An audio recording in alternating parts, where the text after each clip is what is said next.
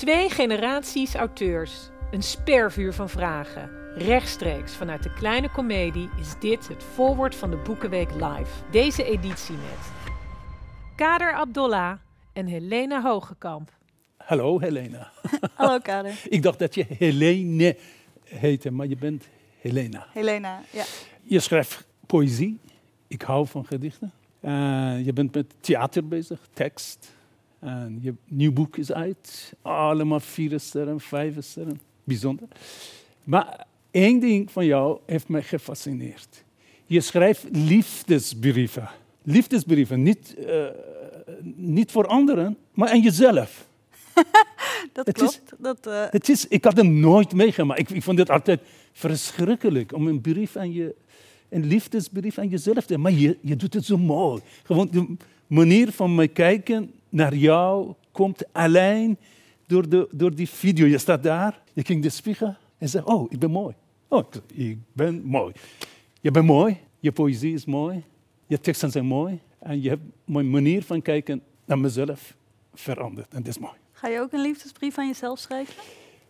Zo ego mooi egoïstisch ben ik niet. Maar ik wist niet dat het egoïst zijn, egoïstisch zijn, is ook mooi.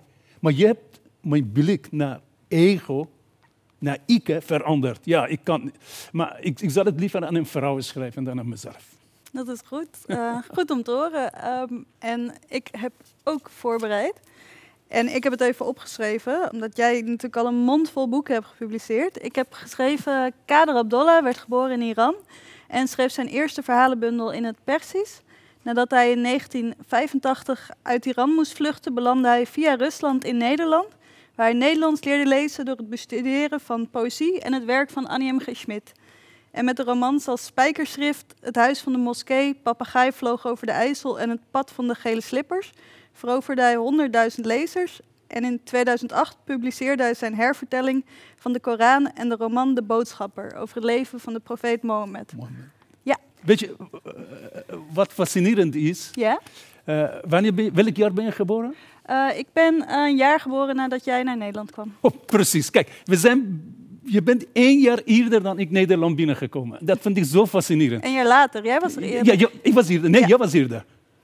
Nee, je bent, net niet. Je, je, je, bent 34, je leeftijd. Maar ik ben uh, zo'n 30, 31 jaar in Nederland. Dus je was twee jaar eerder dan Kader ah, Nederland binnengekomen. En die vind het fascinerend. Je bent twee jaar eerder dan Kader Abdullah met de Nederlandse taal begonnen. Maar jij bent eerder begonnen met Annie M. G. Schmidt, want ik kon nog niet lezen toen ik Ik ben zo jaloers dat je de Nederlandse taal via je moeder geleerd hebt. Maar ik via Jip en Janneke. Want je spreekt zo mooi en je schrijft zo bijzonder poëzie, maar ik moet toch nog Kader Abdullah. Ja, dat is mooi toch? Heb je, lees je nu nog veel Annie M. G. Schmidt? Uh, nou, maar kindertijd voorbij. Wat, voor, uh, wat lees je nu graag? Ik lees jou, bijvoorbeeld. Jouw poëzie. Of ja. Nederlandse poëzie. Nee, ik heb natuurlijk net een roman uitgebracht. Um, want het gaat nu natuurlijk veel over poëzie, maar ik zou mezelf geen dichter durven noemen. Ik heb eigenlijk altijd toegewerkt naar die roman. Uh, wat ik heel bijzonder vond uh, in, in, je nieuw boek, uh, gaat over je moeder, ja, niet je moeder, moeder, je moeder misschien. En de pijn, verdriet, leeft je moeder nog? Nee, mijn moeder is terwijl ik het boek lees gestorven, terwijl ik het boek schreef. Um, ik ben eraan begonnen en uh, zij werd echt drie weken later ziek. En het wordt meteen duidelijk, zij wordt niet meer beter. En toen hebben we haar laatste kerst gepland. Maar ze maakte steeds een wonderlijke, nou niet een genezing, maar het ging steeds weer even beter. Dus we hebben drie keer die laatste kerst uiteindelijk gevierd. Um, zij is heel lang bijna dood geweest en uiteindelijk dus ook gestorven. En al die tijd werkte ik aan dit boek. Heb je haar laatste dag meegemaakt?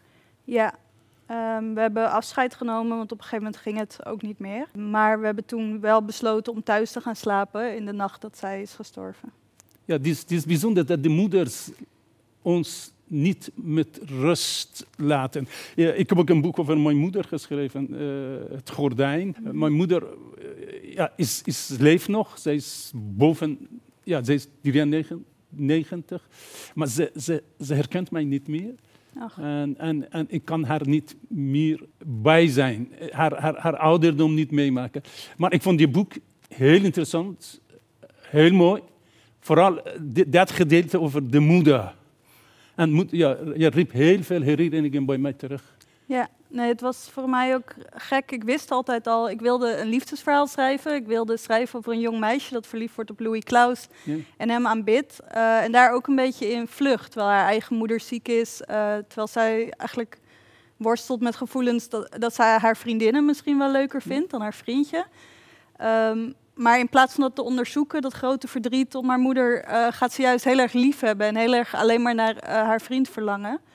En langzaamaan slopert tijdens het schrijven gewoon steeds meer rouw en steeds meer verdriet in het boek binnen. En ik dacht ook, wil ik dat? Maar ja, er zat ook veel schoonheid in, in die absurditeit van zo'n groot verdriet. Want eh, doet, doet het jou verdriet dat je moeder jou nu niet meer herkent? Dat doet me verdriet, maar ik vond het ook grappig. Want uh, jij kan mijn moeder niet zien, we, we praten telefonisch of met, met video, WhatsApp. Zij is in Iran. Mhm. Ik praat met haar. Ja, ze, ze herkent mij niet. We praten met elkaar, praten, praten. Oh moeder, wie ben ik? en Ja? ze zegt, u bent u. en ik vond het zo fascinerend. Die zijn gedicht. Ik vond, Oké, en, en, en, en eh, wat me fascineert, eh, en, en, en, en daar een vraag over heb, je, je schrijft poëzie, oké? En dan stap je in de wereld van proza, Ja. een, een, een, roman. Wat is er voor jou als dichter, wat is het verschil tussen poëzie en proza? Een, een roman schrijven. Ben je een andere mens? Ben je een andere schrijfster? Ben je niet meer een dichter? Mm, ik zie dat verschil niet zo duidelijk. Ehm, ik Kan je ik- poëzie verlaten als je romanen schrijft? Want meestal dichters schrijven een roman, dit is verschrikkelijk. Want ze proberen elk proza gewoon een gedichtje van maken. Nou, maar van jou is het niet zo geworden. Hoe Mijn, dat? mijn taal is gewoon mijn taal. Dus eh, ik denk dat ik ook in gedichten toch ook wel eigenlijk verhalen heb willen vertellen. Daarom zou ik ook eh, zeggen, werken nou al mijn gedichten wel zo goed? Ehm, en ik heb gemerkt dat binnen een roman kan ik veel meer kijken naar, naar wat de mensen voor elkaar voelen, wat ze van elkaar zijn, wat hun familiebanden zijn. En dat kan ik veel beter kwijt in, in zo'n groter In een verhaal. groot verhaal. Dan, Ja, en mijn roman gaat ook heel erg over dingen niet zeggen. Dat gaat heel erg misschien ook geïnspireerd doordat ik dan nog veel met mijn moeder moest praten. En dat we bij alles dachten, oké, dit is de laatste keer dat we elkaar kunnen spreken. Maar dat dus drie jaar lang dachten wij, dit is de laatste keer dat we elkaar gaan spreken. En dan gaat het ook heel erg over wat je niet zegt. Eh, ja. Wat je kiest om nog te zeggen of waarvan je denkt, misschien volgende keer. En die volgende keer komt dan niet. En in mijn roman kon ik dus ook heel veel dingen eh, schilderen. Kon ik heel veel gesprekken schilderen waarvan, waarvan je dan als je het leest weet van... ze wil iets zeggen, maar ze zegt het niet. En dat vind ik zo mooi binnen de roman. Dat je als lezer meer kan weten of, eh, dan, dan de mensen die je in de roman volgt. Ik heb nog een vraag. En dan mag je vragen. dan ga ik ook een vraag aan jou ja, stellen. ik, ben, eh, eh, ik weet waarom ik schrijf. Ja? Eh, waarom ik Waarom een dat? schrijver ben geworden, dat weet ik. Het zit in, de, in mijn familie. Mhm. Voor mij was mijn grootvader een grote schrijver. En, voor, en daarvoor was een andere Een schrijver. bed over grootvader. bed over grootvader. Ze zitten, je zitten allemaal in mijn, in mijn ras, in mijn familie. Er komt ooit een schrijver. Oké, en dan ben ik geworden. En jij dan? Zit er iemand in je familie? Of hoe, hoe, het komt dat je een dichter, een schrijver bent geworden? Noem het maar schrijver. Ehm, ik denk wel dat ik uit een, een, eh, familie van verhalenvertellers kom. Oh ja. Ja, uit, ehm, ik probeer nu te kijken of ik niemand tekort doe. Maar volgens mij zijn er nog geen schrijvers eh, in de lijn geweest. Maar iedereen vertelt wel heel veel. Iedereen eh, lacht om zijn verdriet. Iedereen maakt daar een mooi verhaal van. Mijn vader kan ook, als hij alleen maar een wandelingetje over straat heeft gemaakt, dan is dat al een heel verhaal. En wie die dan heeft gesproken en wat hij heeft gezien. Eh, mijn oma, eh, hier kom ik met mijn stamboom. Eh, mijn oma is geboren in Suriname. En die is uiteindelijk getrouwd met een Antilliaanse man. Eh, Wauw. en haar heeft ze mijn moeder dus meegekregen. En mijn vader is opgegroeid in Indonesië, want zijn vader was tropenarts in Indonesië in de jungle. Dus daar zijn in mijn familie daardoor ook eh, wel veel verhalen over die plekken. En tegelijkertijd is er ook wel een bepaald soort zwijgen. Een soort, ik weet er niet het fijne van. Het is niet iets wat steeds maar keer op keer wordt doorverteld. Het is meer iets wat terloops wordt genoemd. Kom jij uit een familie van, van verhalen waar veel wordt verteld? Natuurlijk, je, je, je wortelt liggen in de jungle en dat vind ik bijzonder. Dat vond ik heel mooi. En ik vind dat, ik vind dat je woorden daar vandaan komen. Ja, ik, zi- ik zit sowieso in een familie van vertelling, vertellers. Vooral vrouwen waren vertellers bij ons. Ja? Eh, bij mijn va- vaderkant, ja, woord komt via mijn vaderkant. Mhm. Eh, en van mijn moederkant wist, waren meer met machines en andere dingen. Ik heb twee talenten voor natuurkunde en, en letterkunde. Letterkunde komt door mijn vader. Ik maar ik las dat je vader doofstom was. mijn vader, mooi, je bent goed, je bent goed, goed voorbereid. Mijn vader was doofstom. Hij Ja? kon niet praten, hij kon niet horen, hij kon niet schrijven, hij, kon niet, hij wist niet eh, waar Nederland, Nederland lag. Hij wist niet dat de, de, de, zon, de, dat de aarde draaide. Hij, hij wist over, over niets. Maar hij wist wel, wel één ding. Hij wilde een horende, sprekende, knappe zoon hebben. en hij kreeg mij. Het was het enige wat hij wist en hij kreeg. hij, Verder was te- niks. hij was tevreden. Hij was, hij was buitengewoon blij. Hij wist, het is een mooie vraag van jou. Eh, hij wist niets over de wereld, maar hij kende wel geld. Hij wist dat geld belangrijk was. Hoe meer geld je had, hoe belangrijk je, belangrijker je was. En ooit, 25 jaar geleden, kwam mijn vader, bracht ik mijn vader, laat mijn vader even hier langskomen. En mijn eerste boek was gepubliceerd en ik stond in de shortlist of longlist van ergens. En ik had gehoord dat, ik, dat je 50.000 euro krijgt als je wint. En ik hoopte dat ik die 50.000 euro kreeg. En ik legde het gewoon op een tafel en zei tegen vader, kijk, dat ben ik. Maar goed, ik heb hem niet gekregen. Maar snapte die wel, eh, snap, want dat eh, ben ik ook nog eh, met mijn familie. Ik ben steeds aan het uitleggen wat Ja. alles, weet je wel, wat, wat dingen voor mij betekenen. Omdat ik dan de eerste schrijver ben, Ja. vertel ik van, oh ja, en hier- ik heb hier een vermelding gehad en dat is heel goed. Heb jij, heb jij veel moeten uitleggen wat je deed? Of snapte ze eigenlijk wel? Nee, nee, nee. Zowel mijn moeder als mijn vader, ja, mijn vader al helemaal niet, mijn moeder ook niks van mij gelezen. Maar één ding is belangrijk. Mijn vader, mijn moeder wisten dat ik de belangrijkste man van de wereld was. Gewoon door, door hun visie. En ik ben zo gebleven. Ik, het kon niet anders, volgens hun visie. Het kon niet anders. Kader is de beste. Ik was de beste. Ze hoefden niks van mij te lezen. Ik was sowieso goed. dat klinkt heerlijk. oh, wat mooi. En eh, ik heb eh, nog een vraagje. Vooral voor mij, omdat het eh, wortels, je cultuur, waar je vandaan komt, Mhm. Absoluut voor literatuur heel bepalend zijn. Je had het over Suriname, je grootmoeder en, je, en, en de jungle. Heb je zelf ook contacten met die wereld? Nog niet. Ik, eh, mijn moeder is bijvoorbeeld eh, nooit teruggegaan naar Aruba, waar ze, is, waar ze ter wereld is gekomen. Maar ze is wel gaan zoeken in Suriname. Ze wilde wel zien waar haar eigen moeder had gelopen. Mhm. En ze heeft daar over een begraafplaats gelopen. En dan zag ze al, weet je, alle achternamen die ze kende. En eh, mijn zus is naar Suriname geweest om daar een tijdje les te geven. En ik ben de laatste die eigenlijk nog moet gaan kijken. Maar ik was daar net mee bezig, vlak voordat corona uitbrak, om te denken, ik wil nu eigenlijk wel eh, naar Aruba. Ik wil gaan kijken. Ik wil kijken wat ik voel als ik daar kom. Eh, of ik dingen herken zonder dat ik daar ooit ben geweest. Maar Zal, ik, dat, zal ik in de Wonderbol kijken? ja, Je volgende roman gaat over die kant op. Je, Eén of twee of drie van romans gaat over, over de grootvader, Maar de grootmoeder, over Suriname, over die cultuur, over wat er daar gebeurd is. Want die je hoeft niet daar naartoe te gaan. Al die gegevens zitten in jou. ik denk dat mijn volgende roman een moordmysterie wordt. Dat, je mag zelf alles bedenken, maar dat wordt... Ik zit hier, vandaag wordt alles opgenomen. Mhm. Gewoon de verhalen van je grootmoeder. En al die verhalen zitten in jou. En, in je, en dat is de roman voor. Je bent pas 34, je hebt niet zoveel meegemaakt. oké? Vooral als je Suriname niet helemaal gezien hebt. Ja, heel veel gewoon in Nederland meegemaakt. Maar, maar die verhalen zitten in jou. Je hebt het allemaal meegekregen. En ik ben ervan overtuigd dat Nederland in de komende tijd, in de komende 20 jaar, dat doet lang, niet lang, zal heel mooie boeken van jou zien. Ik, Dankjewel. weet- ik ben ervan overtuigd. Ik zal ze absoluut lezen. Wat gul. Heel erg bedankt. Ik ga jou een, eh, ik ga een vraag stellen van eh, dit. Doe. Ook omdat ik een beetje verlegen word van het compliment, hoor. Dit is niet compliment, ik, ik, ik praat over mijn eigen ervaringen. Dank je. Waar zou je niet over kunnen schrijven? Ik bepaal niet. Ik kan niet kiezen. Ik begin, maar ik weet niet waar ik naartoe ga. En het komt. En de personages bepalen. En ik zal nooit nee zeggen wat ze willen, wat ze vragen. Ik zal ze gewoon volgen met plezier. En met pijn en verdriet. Ik kan niet anders. Ik ben gewoon, ik ben gewoon een arbeider. Ik moet gewoon doen wat ze van mij vragen. Mooi.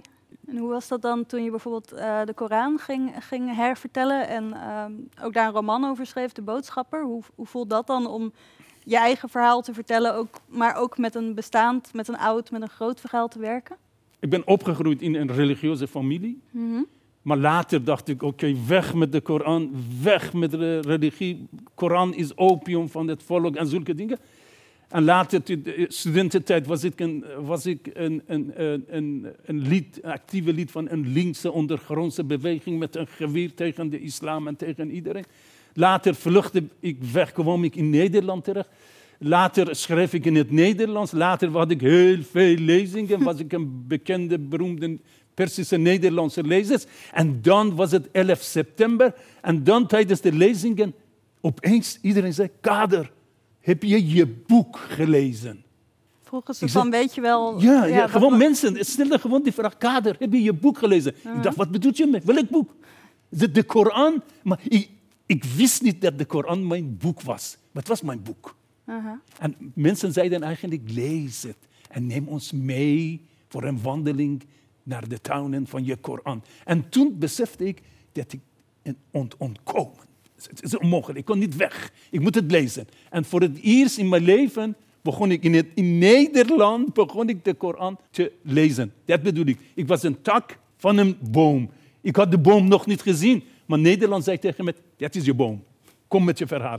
En dan, ik had nooit, eh, gewoon kameraden van mij die geëxecuteerd zijn, zouden in hun graf gewoon even eh, eh, schrikken. Dat Kader heeft de Koran vertaald, en ook een boek over Mohammed de profeet geschreven. Ja, ik, die linkse Che Guevara van toen, had, kijk, dat is het. Zit in jou. Dat was mijn, dat was mijn, in mijn DNA Ja, zat doen. En ik kon niet weg van, van, van dit verhaal. van zo'n Dit- verhaal. Dat ja. kon, ik, moest, ik moest op papier zetten. En ik voelde me zo goed. Want ik stond gewoon waar ik zou moeten. Want ik deed wat Kader Abdullah in dit land moeten doen.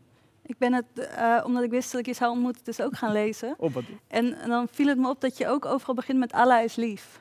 heel mooi. Dat je dat steeds herhaalt, Allah is lief. Want ik geloof dat in een andere vertalingen vaak wordt gezegd, eh Allah de genadige op die plaats. Heel, ja, heel slim van jou. Heel, heel, heel scherp. Kijk, eh, eh, toen ik begon met... De, eigenlijk Nederland had een vertaling van de Koran niet nodig. Ze hadden het vier, vijf, zes verschillende vertalingen van de Koran voor Kader Abdullah al gepubliceerd. Maar het was een probleem. De meeste, meeste vertalingen, alle vertalingen waren door de professoren vertaald. Professoren, ze zijn professoren van de universiteit, ze mogen geen woord verplaatsen. Hè? Ze, moeten gewoon, ze hadden het woord voor woord gewoon vertaald, letterlijk vertaald. Bijvoorbeeld, precies, eh, Koran heeft 113 hoofdstukken, surahs. Elk hoofdstuk begint met Bismillahirrahmanirrahim. Precies wat jij zegt. Een heel officiële vertaling. God is genadig, God is eh, barmhartig. Dit is heel cliché. Maar dat was niet zo. In de naam van Allah. Hij is lief. Hij geeft, hij vergeeft. Ik kom uit een familie waar iedereen een dichter was. Daarom ben ik blij dat ik vandaag met jou hier zit eh, over poëzie te hebben. Maar één moeilijke vraag. Ik mag ik jou ook een moeilijke vraag stellen, die ik wel spannend vind. Nou, ik, ben dus, eh, ik heb dus door jou kennis gemaakt met de Koran en Ja. met je begeleide roman De Boodschappen. Eh, op een gegeven moment staat er, staat er, nou ja, in ieder geval ook in de Boodschapper, dat, Ja. eh, dat Mohammed de Jodenkwestie definitief wil Ja. oplossen. Ja. En ik vroeg me af, wat, wat zijn je overwegingen geweest om, om zo ook die passages? Ja, het was ehm, een- een van de belangrijkste, een van de belangrijkste passages van, ehm, van de Koran, van de Koran en levens van Mohammed zijn de Joden. Eh, Joden waren heel machtig in Saudi-Arabië van toen, in, de, in, de, in het leven van Mohammed, in Mohammed toen, in die tijd. En, en, en, en, en Arabieren vonden ze een beetje ver- voelden zich een beetje vernederd door, door de Joden. Want Joden hadden een boek, de Torah, met die magische verhalen. Maar Arabieren hadden niks. Maar Mohammed kwam en zei, hey, ik geef jullie een boek die machtiger is dan, dan die van de Joden. Eh, maar, en dan moest Kader Abdullah dit verhaal overbrengen in de Nederlandse literatuur. En Ja. dan, het is de plicht van de schrijver om te blijven, om te zijn wat, het, wat hij of het moet zijn. Ik moest de geschiedenis overbrengen. Ik moest het, o- ik moest het gewoon laten zien. Maar Ik heb hem, laat, ik, ik heb hem laten zien wat Mohammed met de Joden gedaan. En ik heb van ook Joden in het boek, in mijn roman, heb ik ook aan het woord gelaten. Ze praten lelijke woorden over Mohammed. Hij is niks. Hij heeft al onze teksten gestolen. Dat is ook waar. Maar hij heeft, de mensheid heeft drie bijzondere boeken voortgebracht. De Torah, de Bijbel en de Koran. En de Koran is, de mooiste, is het mooiste, want hij heeft alle mooie deeltjes van de Torah en de Koran, van, van de Bijbel geknipt, in een Arabisch jasje gestopt, dichterlijk. Die is goed voor je. Echt moet je Koran van Mohammed lezen. Hij is een dichter. Dankjewel. Hij dicht. Zal ik een, Ja. een vraag? Is het cliché, misschien is dat een cliché, welke schrijver heeft de grootste invloed gehad op je schrijverschap? Kazuo Ishiguro. Oh ja, oh. Ja, ik, oh, Dat is, eh eh Kazuo Ishiguro is de rest van de dag. Oh my god, ehm, ja. Remains of the Day, dat was voor mij ehm, eigenlijk een kennismaking met, met een verteller, een, een butler. Een butler die eh, zijn hele leven heeft doorgebracht in dienstbaarheid. En dan aan het eind van zijn leven denkt van, wat heb ik gediend? Wie heb ik gediend? En dat je dan helemaal mee bent als lezer met iemand en jij weet veel meer dan die butler. Jij weet dat hij eigenlijk niet achter de liefde van zijn leven aan is gegaan. Dat hij maar door is gegaan met bedienen en aan de verkeerde kant stond in de Tweede Wereldoorlog. En, maar het lijkt net alsof de vertelstem dat dan niet weet en dat breekt mijn hart. Dat is echt een van de mooiste boeken die ik heb gelezen. Dat- je, dat je als lezer iets, iets lijkt te weten wat, wat de persoon die je volgt gewoon niet kan beseffen. Dat zit zo diep. Die Japans-Britse schrijver, oh, als ik jaloers op iemand ben, ben ik op die schrijver. Ja. En vooral zijn laatste boek, dat gaat over een robot. En de Zon. Cla- oh, ik, ik moest van jaloezie de grond ingaan. Ik dacht, waarom heeft hij dit boek geschreven? Ik had, dit, ik had dit boek moeten schrijven. Ik heb al zijn interviews gekeken op YouTube. Ja. Dat vond ik mooi. Heel goed. Mijn heel absolute favoriet. Eh, mijn vraag was, Ja. ik kom uit een poëzienest. Iedereen bij, iedereen bij ons was een dichter. Ja. Maar ze hadden niks gepubliceerd. Maar iedereen had in zijn kussen gewoon, en onder kussen gewoon een, een, een boekje waar hun, hun gedichten. Maar in de Persische literatuur, in de Persische poëzie, de dichter zegt alles op, uit het hoofd. Ja? Oké, dat, is, dat hoort erbij. Maar in Nederland heb ik nooit een dichter meegemaakt die een poëzie uit het hoofd kon vertellen. Kan je dat? Ik ken ze wel. Ja, ik kan wel. Wil je een van je gedichten gewoon opzeggen? Een van mijn eigen gedichten. Ja. Ik leerde altijd gedichten van Annie M. G. Schmidt uit mijn hoofd, dus dat zit me nu veel dichterbij.